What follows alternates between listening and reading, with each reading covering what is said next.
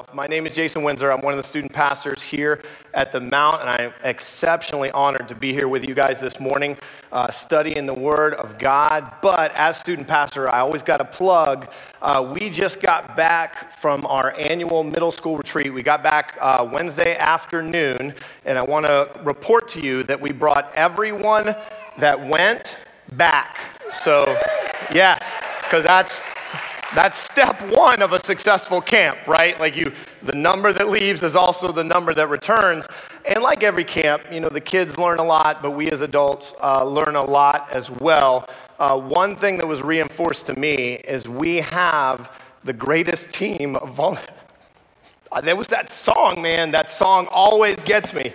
We have the greatest team of volunteers ever assembled on the face of the earth. These people take off work, they go sleep in cots. It was like one million degrees out there running the obstacle course. It felt like we were running it on the face of the sun. But there was neither a complaint nor a concern. They kept your kids safe. They taught them about who God says they are, and they are amazing people, and I want to give it up for them this morning. Uh, in addition, I also learned I quite possibly have the greatest wife on the planet. Uh, we have five children, so when I leave to go do camps, uh, all the practices, all the bedtimes, all the bath times, all the, I mean, your kids might not do this, but my kids are on occasion disobedient. Just on occasion. Like, you're, I know that yours probably don't do that, but you find it hard to believe, but every once in a while, one of my children makes a mistake. So, our job, I would liken it with five children. We usually need about four people to do our job. We have two. So, when one leaves, that leaves one person to do the job of four people, and she always does it amazingly. So, I just want to uh, give her honor and thank for all that she does. Uh, she also, you'll be happy to know, she packed all the first aid kits for our camp and we used them. And if it was up to me, we would have been going to other, like the camp, going, hey, can I borrow a band aid? Like, hey, you got any of that spray? So she's definitely better at keeping kids alive than I am, which I realize is probably a bad thing to tell you since I'm a student pastor. Um, and one thing, those are things that I already knew, but one thing that was kind of reinforced is, uh, whew, I am not getting any younger. Um, man, I used to be able to go out there and run those obstacles with those kids, but now I'm like, no, man, I got to stay over here and guard this water right here because water is the source of life, and somebody's got to guard that bad boy. So you guys go, and you know, every once in a while, the 13 year old boys, the 17 year old boys, they'll come up and be like, come on, let's challenge. And that's, you know, that's how they make their thing. And I, I promise you, I can end the game in two minutes. But if I am unsuccessful in ending that game in two minutes, I'm in trouble because I am better than all of them for two minutes, maybe two minutes and 30 seconds, but after that, the gray in this beard becomes apparent, and I am walking up the stairs to my cabin like this. Woo! So, but it was a great time, and uh, I'd do it all over again. They were uh, absolutely fantastic, and I, I, love them all. And I'm just reporting to you if you have a middle or high school student and you're like, hey, I want to get them involved in student ministry, Jay Windsor at mountararat.org, your student will be served by the greatest volunteer team that has ever existed in space and time. That is not an exaggeration.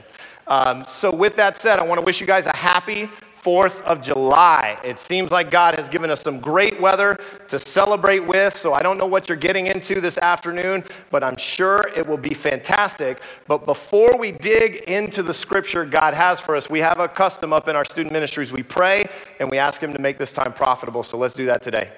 Uh, Heavenly Father, we thank you for being a good God. We thank you for sending your Son.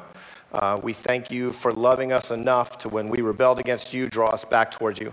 We ask now, as we look in these scriptures, that you give us specifically what each individual needs to know you better, to know themselves better, and to take this wisdom into the mission field in which you've planted them, and they can be great ambassadors for the name of Christ. We ask this in your name.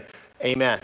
All right, we're going to be primarily coming out of two passages today. The first is in Ecclesiastes chapter 2 and the second is in Philippians chapter 1. So that's where we're going to be set up. But before we do, we're going to actually start with the document that we are celebrating today. We're going to start with the Declaration of Independence. Because in this declaration, there's a very famous quote that you learned about in elementary school and you learned about in middle school and high school, a quote that claims that our Creator has endowed us with certain rights and no one should ever be able to infringe on those rights. The three of the rights lifted, listed in one sentence are the right to life, the right to liberty, and the right to pursue happiness, right? These are three things that are in there, and we literally, as a nation, went to war over the right to pursue these three things, and we celebrate the fact that we declared war over these things. That's what we as a culture, we say it is important enough to send brave and women, to, men and women, to protect these rights to life, liberty, and the pursuit of happiness. And I would say in over 200 years, not much has changed. We are still, as a culture, very much focused on life, liberty, and the pursuit of happiness. I would say probably most on the pursuit of happiness. And I think I can prove that to you. If you buy anything today, look at the magazines on either side of your checkout in the grocery store. Five ways to make him happy, five ways to make her happy, five ways to have happy children. Watch any television, right? Watch any television. This will make you happier. It's lipstick. It doesn't matter. It will make you happier. You have a great car, but it doesn't matter because this car will give you a driving experience, right? Which is a fancy way of saying this will make you happier. We repackage it all kinds of ways. Your best life, right? Buy a book about your best life. Every song, this is what will make you happy. This is what you need. This is what you don't have. We as a culture are absolutely obsessed with pursuing happiness. And I won't speak for all of you, I'm only going to speak from my own experience. I don't think we're doing a very good job of finding it. And I submit to you this that as a student pastor, two or three times a month, I get a phone call or an email from a parent that says, Hey, can you help my student get to see a counselor? Can you help my student with what they're struggling with? Can you? And sometimes I even get adults that say, hey, I'm struggling with this. And this is an inordinate amount of emails that I receive. And when I call around to see who's available, guess who is available for counseling? No one. There is a six month waiting list. But some of you have had such tragedy that you have been able to interrupt that six month waiting list and get right in line. I would say, from my experience, that the time, energy, money, pages, resource, songs that we spend in pursuing happiness, we should probably be a heck of a lot happier as a culture, right? Because that doesn't make doesn't that make sense? Grass grows where you water it, right? And we're watering a lot of the pursuit of happiness. We as a culture should probably be a lot happier than we are right now with everything that we put into it, but we're not. And I would submit to you, there's a very good reason. And this is the whole sum of the lesson. I'm leading with my best shot. There's not going to be any big reveal or twist at the end. I'm leading with my best shot. If you make happiness your primary goal, you will never be happy. Say it again in a different way. If you make your best life your goal, you will never have your best life. And that's not me sharing it, that's God sharing it. And our natural bend, our inclination, is to seek out comfort instead of suffering. It's to seek out happiness instead of sorrow because that makes sense to us. You might be sitting there going, Jay, what are you talking about? I'm supposed to want misery for my children? right? What's the, like, I should want happiness for my children, right? Like, you want me to, to want suffering and unhappiness and misery? Uh, shouldn't I want happiness for myself? I say, yeah, I want it. But don't pursue it as your primary objective, because if you do, you will never be truly happy.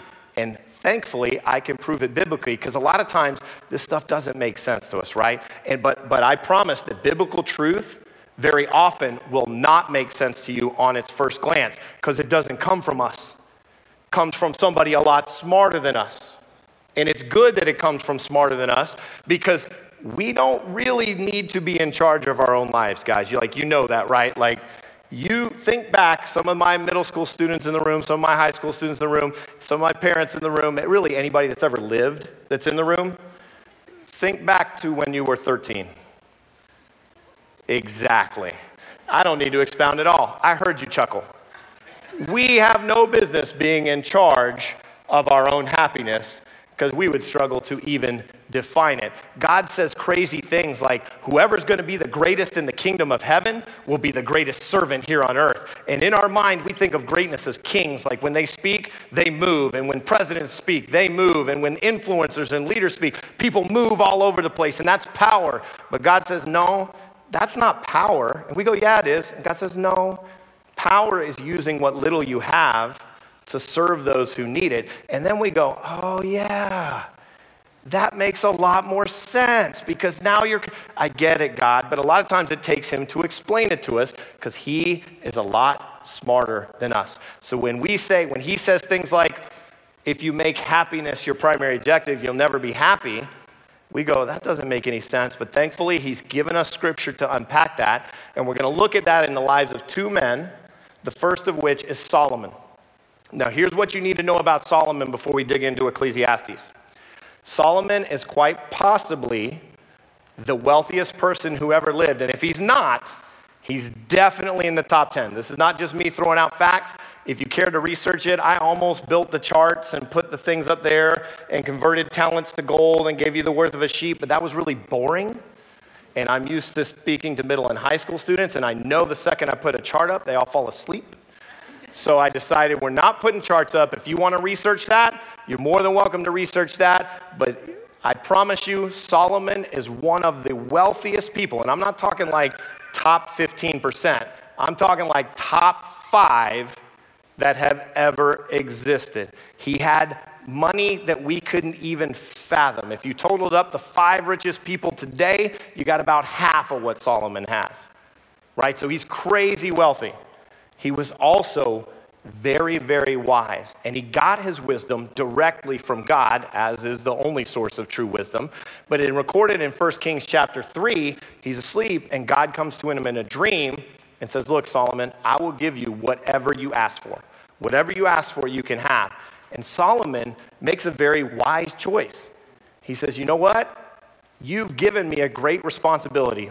My father David was a really good king and you gave him a son to sit on the throne, which in those days is huge, right? Family, royal lineages is massive. And he's like, You blessed my, my father David by putting me on the throne, and I'm a little bit nervous. So, what I want is a discerning heart so that I can govern your people well, because there's a ton of people. And this is a big job, and I'm feeling really insecure, and I don't think I can do it very well. So give me discernment so that I can lead your people well. And God says, that's a great request, Solomon. He says, Since you haven't asked for anything selfish, since you didn't ask for great wealth, since you didn't ask for long life, since you didn't ask for your enemies to all be wiped off the face of the earth, I'm going to give you all of those things. Because you asked for wisdom, you get it all. So when we read this, and Ecclesiastes is going to kind of read like Solomon's diary, we have to remember we are looking at the writings of one of the smartest men that ever lived and one of the wealthiest men that ever lived. So, with that, let's take a look at how he spent his life. Ecclesiastes chapter 2, verse 1 says, I said to myself, I told you it's going to be like reading his diary, right? Like, I said to myself, Come now, I will test you with pleasure to find out what is good. But that also proved to be meaningless. He says, Look, we're going to go have the most fun possible.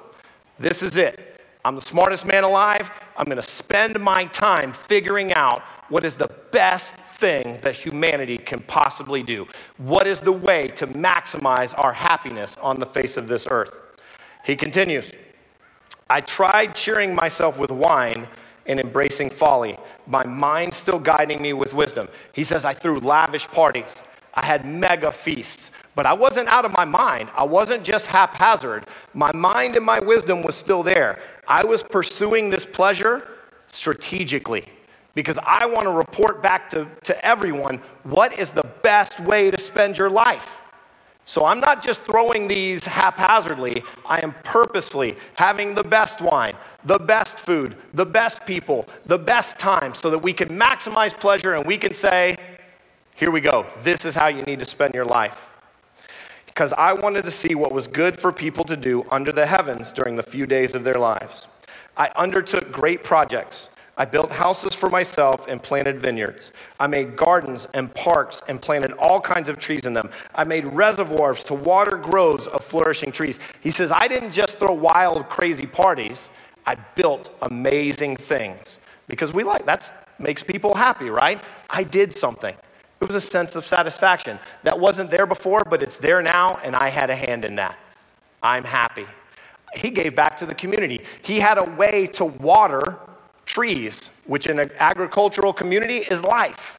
Right? He says, Not only did I throw crazy parties and have a lot of fun, I built these amazing things that were a testament to my wealth and greatness, and I built things that serve the community.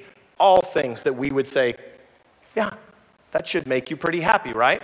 Fun, great accomplishment, serving the community. Sounds like a recipe for happiness to me. I'm on board. Where do I sign up? He continues. I also bought male and female slaves and had other slaves who were born in my house. Now, I must admit, I feel a little guilty there because I also would like to have a lot of people in my house doing all the things I don't want to do. Right? Solomon never had to wash a dish. He never had to ask the question, What's for dinner? He never had to sweep up a glass when he dropped it. He never had to sweep up a glass when one of his children dropped it. Like, it, I, I'm just being honest. Like if you list all the things he's listed so far and you say, Jay, which one is going to make you happy? I'm like, oh yeah, put a bunch of hired workers in my house to clean it and cook the dinners and mow the yard and drive the practices. Sounds like happiness to me. But he continues. I also owned more herds and flocks than anyone in Jerusalem before me. I amassed silver and gold for myself and the treasure of kings and provinces. He said, I had more goats than everybody. I had more sheep than everybody. Not only that, I have more treasure than anybody. Not only that, people drove from other countries to hear my wisdom and then gave me stuff. Like it wasn't just my treasure. People held me in such high esteem and thought I was such a big deal that they traveled for weeks and said, Hey, here's some of my treasure too. Sounds pretty good to me. He says, I acquired male and female singers and a harem as well, the delights of a man's heart. I became greater by far than anyone in Jerusalem before me, and in all this, my wisdom stayed with me. I got entertainers so I would never be bored. If I got bored, I just said, Hey, you, sing. Hey, you, dance. Hey, you, tell me a joke. I was never bored. I was never lonely because I had a harem. If you want to explain that to your children, go right ahead. I will go no farther than that. But you understand what I'm saying. The man was never lonely. He had what we would consider it all. And he finishes that section by saying, And my wisdom never left me.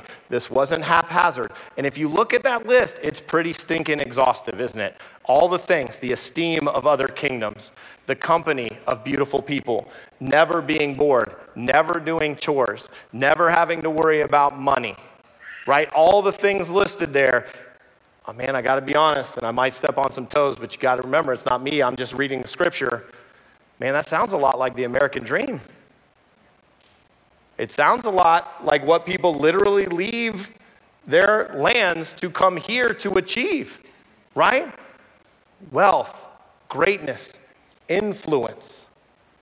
Whatever his heart desired, he could do. And that's what he says in the next section. I denied myself nothing my eyes desired. I refused my heart no pleasure. He, because of his great wisdom and because of his great wealth, was not restricted the way we are. If he could think it, he could do it. If he desired it, he could get it. He is the perfect person to test this theory that if you make happiness your primary goal, you will never achieve it because he literally had none of the restrictions that you and I have. If he willed it to be done, short of God himself intervening, or at breaking the laws of time and space and physics, it would be done. And this is what he said about his work. Yet when I surveyed all that my hands had done and all that I had toiled to achieve, everything was meaningless, a chasing after the wind, for nothing was gained under the sun. He applied his wisdom and his time and his energy and his resources to achieving happiness, making it his primary goal, and his exact words nothing was gained. So, all that time, all that energy, all that resources, you could fit in the palm of my hand what it amounted to. Absolutely nothing. He called it a chasing of the wind. And I think that's the best way to describe happiness, right? Because it seems to come in spurts right? Doesn't it? It seems to come in in these spurts when all of our expectations or what we think of a given situation magically fall into place, we're happy. But then when one of those expectations is removed or not met or something doesn't quite work out, we're unhappy. I would say that is a terrible thing to tether your happiness to. That's exactly like chasing the wind because you're not in control of where you're born or to whom you're born or where what anybody does to you or does for you. So if your happiness is tethered to that, you are in no control of whether you'll be happy or not. But what you can do, what you are in control of, is the primary objective of your life. You are in control of that, not in control of what happens to you, but you are in control of the direction that your life is headed. You are in control of what you pursue with your time, your energy, and your money. That you have control of. And we're going to look at another man's life and we're going to see what God tells us we should spend our time pursuing. We're going to flip over to Philippians chapter 1 and we're going to look at a man named Paul. Now, a couple things you need to know about Paul. He did not start out a friend of Jesus. He started out a man named Saul that was bent on persecuting the people of the way. Jesus said he's the way, the truth, and the life. He was bent on persecuting the people of Jesus. He saw it as blasphemous that Jesus would have claimed to be the Messiah. He saw it as his God given duty to eradicate this blasphemy off the face of the earth.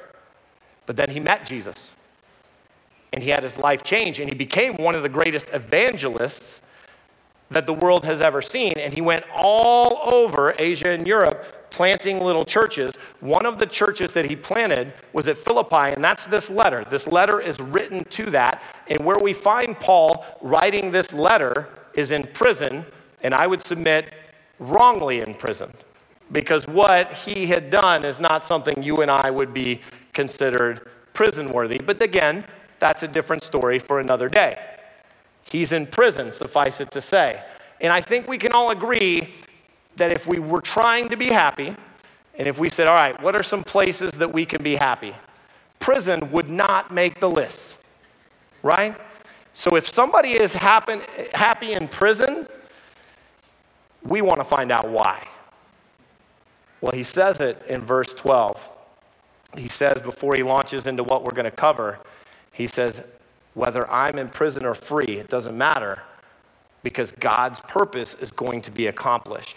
And that, as we're going to uncover, is the root of his happiness. He's sitting in prison, wrongly put there, writing a letter to a church. I'm sorry, I'm writing, hey, somebody come get me. Somebody come get me. I've ministered to all y'all. I've preached to all y'all. I've taken your kids on camp. Somebody come get me. That's not what he says. He says, Yet I rejoice. What? Yet I rejoice. For I know that through your prayers and God's provision of the Spirit of Jesus Christ, what has happened to me will turn out for my deliverance. It says it don't matter where I am. You know why it don't matter where I am? Because whether I'm on the beach or whether I'm on the battlefield, I have a great, big, huge God given purpose. So I win no matter what. This guy is going to get shipwrecked, still winning. He's going to be bitten by a poisonous snake, still winning. He will ultimately die for the cause of Christ, still winning. Why? Because it does not matter where he is, it does not matter what happened to him. He said, You know what? Happiness and comfort will not be my primary objective. God has given me a purpose. His purpose will be my primary objective. And so I rejoice in prison because other people are preaching. He goes on to say, some of them are preaching because they're happy I'm in prison. They're like, yeah, now I got more state. He said, doesn't matter. Haters gonna hate. They're still preaching the gospel. He said, it doesn't matter. Ooh, that would tick me off. You're happy I'm in prison? No, he's good with it. Why is he good with it? We're going to take the crux. This is it. This is what you take home with you right here. For me, to live is Christ and to die is gain. If I'm to go on living in the body, this will mean fruitful labor for me. Yet what will I choose? I do not know. For me, to live is Christ and to die is gain. If I'm here, that's awesome because I have the privilege of partnering with God in this great big purpose that He's given me. I have the privilege of leading people, talking to people, and making an eternal impact. You understand what I mean by that, right? An impact that lasts after life. An impact that when he sees them in heaven, they're going to say, you know what? Yes, we did it. You didn't just give me food, which is good. You made a lasting, eternal impact on my life by teaching me about who Jesus was and what he did for me. And he don't need to be comfortable to do that. You can do that anywhere. You can, no matter what job you have, you can do that. No matter what, how long the line is at the checkout aisle, you can do that. No matter where you are, no matter what you're doing, all those circumstantial stuff that we think makes us happy our job, our school, our spouse, our boyfriend, our girlfriend regardless of what God or the enemy brings in and out of your life, the thing that doesn't change is your God given purpose and partnership with Him in eternity. And if that is the objective of your life, you might not always be comfortable, but you can always be happy because you have a meaningful life. That was the problem with what Solomon pursued, right? They were amazing things, but it had no meaning. And he still ached for that the same way that you and I do. And you realize this is why the pursuit of happiness will never end in happiness, because if it did, we would not chase God. Right? If we could be happy by pursuing our own happiness, that would be enough. Because if you can pursue happiness or God, guess which one you and I are going after? Because here's the thing about pursuing God. Verse 29, it's not going to come up there. I just want you to soak in this. I just want you to hear me, hear me read this. It's not coming up up there. He says, For it has been granted to you on behalf of Christ, not only to believe in him, because that's where we stop most time, guys. Believe, right? Believe. This is what Paul says. Not only believe in him, but also to suffer for him. Man, we don't preach that bad boy a whole lot. We believe in him. That's good. When we are called not only to believe, also called to suffer, if happiness is our main objective, we will not suffer. Because suffering generally doesn't make us happy. We're in a military community. I don't think I need to teach you guys about this. Many places you guys have slept did not make you happy, right? Many of the things you had to endure in training, many of the things that you had to endure getting where you are,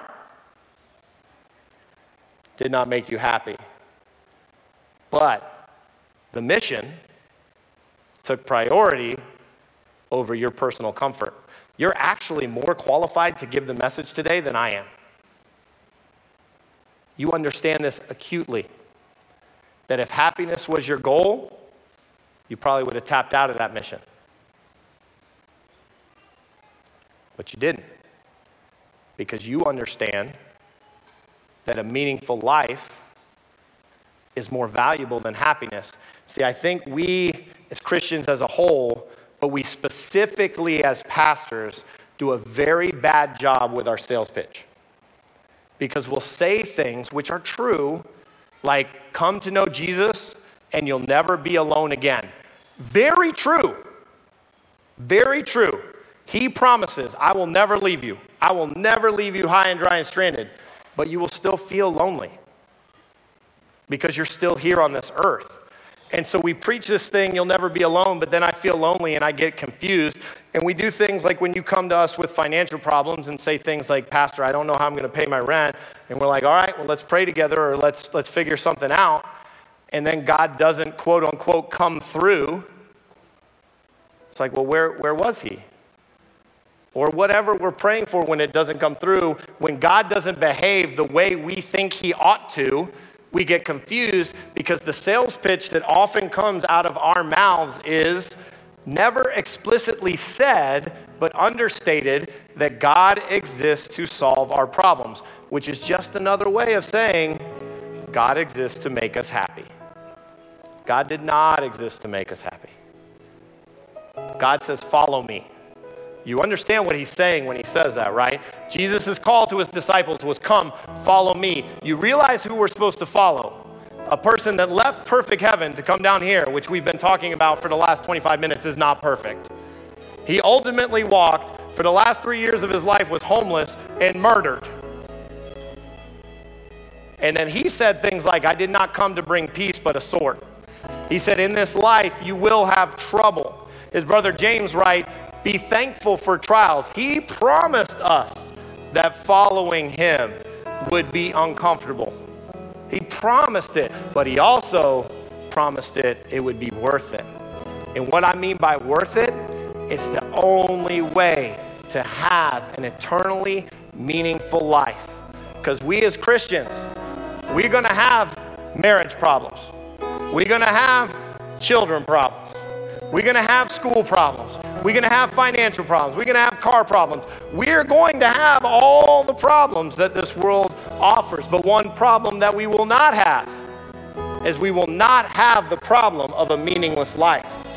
Our suffering, Paul writes, is but for a moment and will seem insignificant, these afflictions, he says, in the glory of what's to come. Because you realize what we get, right? When he says it's a tough choice, he's saying, Look, I get to be here for God's great big purpose, and I get to be a part of His plan unfolding, and I get to see God's eternal workings here on this temporary earth, or I die and am happy forever with Jesus Christ. I can't stop winning. We Christians have that. Now, those that can hear the sound of my voice that are still undecided on who Jesus is, it is perfectly rational for you to aim at your own happiness. I hope I've proven that you will never discover it, but it's perfectly rational for you to aim that way. But for those of us that believe that Jesus is who he says he is, it makes no sense to exchange our purpose, which will grant us joy and delight, chasing happiness, which we will never find. Makes no sense whatsoever. So the question is, what do I do with this information? I gave you scripture so you can fact check me. Go home, get alone, fact check this. And when the Holy Spirit proves to you that if happiness is your primary goal, then you will never be happy. And when He proves to you that you have a great, big, God given purpose, you surrender. That's your homework. I can tell you be in the Bible seven days a week, but that's, do that anyway. But your homework is to go home and look at your life and see what it's aimed at. Because that's all you got control over, man, is what your life is aimed at achieving. That's it. That's what you can do. So if you truly want to be happy, that is only found in one way. Let's pray. Heavenly Father, we thank you for being a good God. Uh, we thank you for giving us your word that we can truly have joy in you and not whatever this cheap substitute is that the world offers. The world gives us just enough to keep us deluded and keep us lied to and keep us on the fence. It gives us just enough to distract us from our great God given purpose. I ask that by the power of the Holy Spirit, you eradicate that in those who believe you are who you say you are. And I believe that the Holy Spirit calls those who have yet to know you to an intimate relationship that they leave here today crying out, What must I do to be saved? And and that the Christians that you have placed in their lives, because you love them more than we do, lead them to acknowledge that they have done wrong, that because of that wrong, they stand correctly judged by you, and because of your death on the cross, they can be joined to you. We ask that we be on fire, that no interaction be meaningless, that we understand that whatever mission field you've put us in, we have a great, big, God given purpose there, and that we have the privilege of watching you unfold it. We ask to be good ambassadors through the power of the Holy Spirit, and we ask this in the power of your Son. Amen.